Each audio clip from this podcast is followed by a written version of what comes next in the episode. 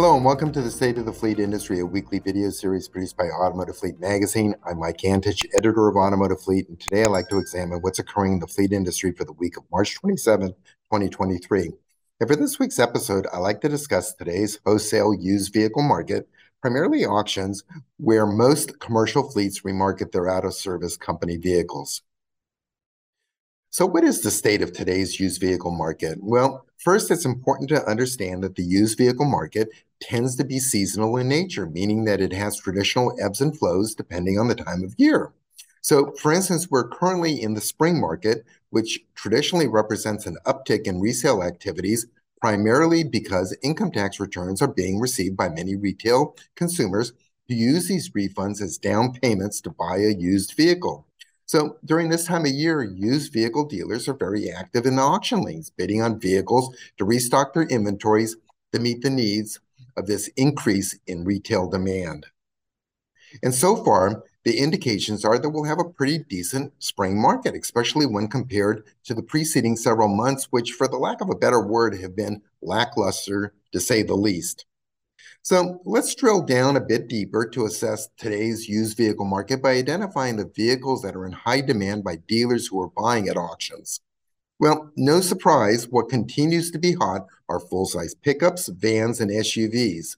And these vehicles are selling extremely well at auction. Plus, it doesn't hurt that there's a major shortage of cargo vans, which is prompting even higher bids beyond a vehicle's floor price. In fact, vans in general are scarce in the wholesale market, and there are few and far between.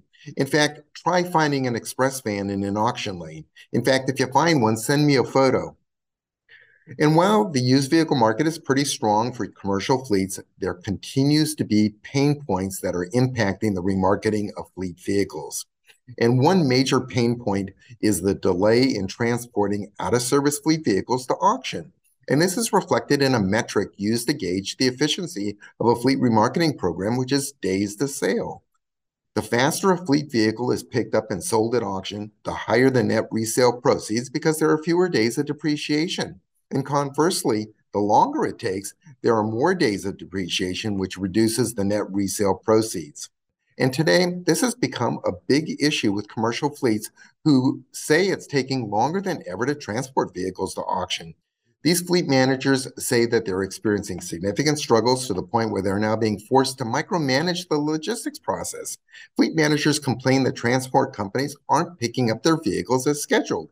ETAs are given and missed, and fleet managers joke that they've heard every excuse. The truck's broken down, the driver is sick, the drivers aren't answering the phone. There's a continual barrage of reasons why vehicles are not being picked up as scheduled. But in fairness to the transport companies, the primary reason for these logistics delays is due to the lack of available drivers. The lack of drivers is the root cause of this problem. And during the past 3 years, the pandemic has scared away a lot of employees who used to drive transport trucks, and these former employees now have different jobs in different industries.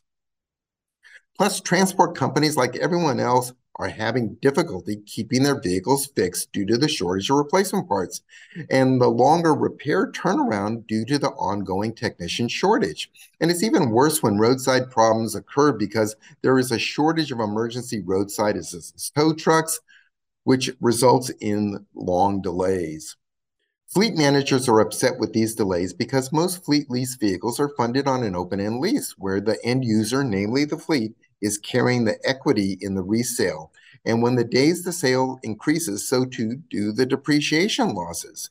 And one analogy that's used to illustrate this is to think of a used vehicle as being a block of ice. The longer it sets, the more the resale value melts away. And there's nothing more aggravating to a fleet manager than seeing a vehicle set day after day in a company parking lot waiting to be transported, or getting a call from an irate driver inquiring when their out-of-service fleet vehicle will be picked up and taken out of their driveway. Another major pain point for commercial fleets remarketing vehicles at auction is the backlog in de-identifying fleet vehicles. Fleets require that their vehicles be de-identified of all logos and signage before they can be sold at auction. And the primary reason for this backlog is due to labor shortages. Some auction recon shops who de-identify vehicles are simply understaffed. And I've heard where some fleets are waiting as long as 3 to 4 weeks to get vehicles de-identified. And again, remember the melting block of ice. These types of delays are costing fleets money in higher depreciation expenses. And the delays in de-identifying fleet vehicles is a major gripe on the part of fleet managers. In addition, the auction recon departments also do other work on vehicles in addition to de-identifying them. And these auction recon departments are also being impacted by the shortage of replacement parts, which are lengthening the time to recon a vehicle, which again means every day that a vehicle sits waiting for a replacement part, that's an extra day of depreciation.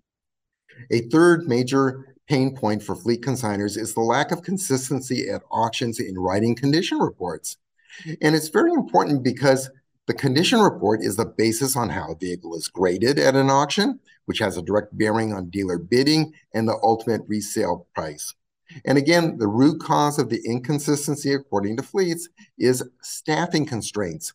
Newer employees still don't have the depth of experience needed to accurately write condition reports. I remember a very famous NAFRA meeting, which is the old National Association of Fleet Resale Dealers. And at this meeting, which I attended, they brought a car from the local auction and a group of resale dealers each prepared their own condition report on the same car. I mean, these are pros. These are people who buy used vehicles day in and day out. But when we compared the completed condition reports, there was no consistency between one condition report to another for the same car. And it was a huge eye-opener and illustrated the subjectivity in writing a vehicle condition report. And in addition to these pain points, another change that is occurring is that the inventory of commercial fleet vehicles that are being consigned to auction is changing. For example, commercial fleets in general are finding that the types of vehicles that they're consigning to auction today, on average, are older and have more miles due to the sourcing constraints that are forcing them to keep vehicles in service for longer periods. But one interesting consequence is that as more higher mileage vehicles are consigned to auction, there seems to be a greater acceptance among dealers in buying these higher mileage units. I mean, traditionally there are deducts for higher mileage, but it seems that today's deducts for higher mileage are a bit smaller than what we might have experienced in pre-pandemic times. But what is influencing dealers' buying decisions is the amount of recon that they will have to spend to make a higher mileage vehicle frontline ready. And it is this anticipation of this post-sale recon work that is putting downward pressure on fair market values for higher mileage vehicles. In fact, some higher mileage vehicles are now being red lighted on sale day at auction. In other words, they're being auctioned as is. And while this may vary by auction, some auctions say that if a vehicle has more than 120,000 or 150,000 miles, then it is automatically sold as is. Increasingly, in the fleet lease lanes at auction, there's not much inventory that is low mileage. In fact, what low mileage units are there, they're being gobbled up by the rent-a-car companies, which are coming into auction and buying all the vehicles that have 20,000 miles or less on them. So what is the forecast for the used vehicle market in the 2024 calendar year? One thing that is happening is that the volume of fleet vehicles is increasing because of the availability of replacement vehicles, which is also increasing. But realistically, it's still not at the volumes that we've experienced prior to the pandemic. Also, if there's an economic downturn in the second half of 2023 or in the first half of 2024, these types of downturns tend to increase demand for used vehicles, which would have a positive impact on fleet vehicle resale prices. My prediction is that the inventory level in the wholesale market will remain below pre-pandemic levels for at least the next 24 to 36 months. And I base this forecast on the supposition that if today's new vehicles are tomorrow's used vehicles, the shortage of replacement units that occurred in the past several years will continue to keep inventories below demand in the wholesale market, which is good news for fleets. So with this as my final observation, I'd like to conclude my State of the Fleet Industry presentation for the week of March 27, 2023, and I'd like to thank you for watching.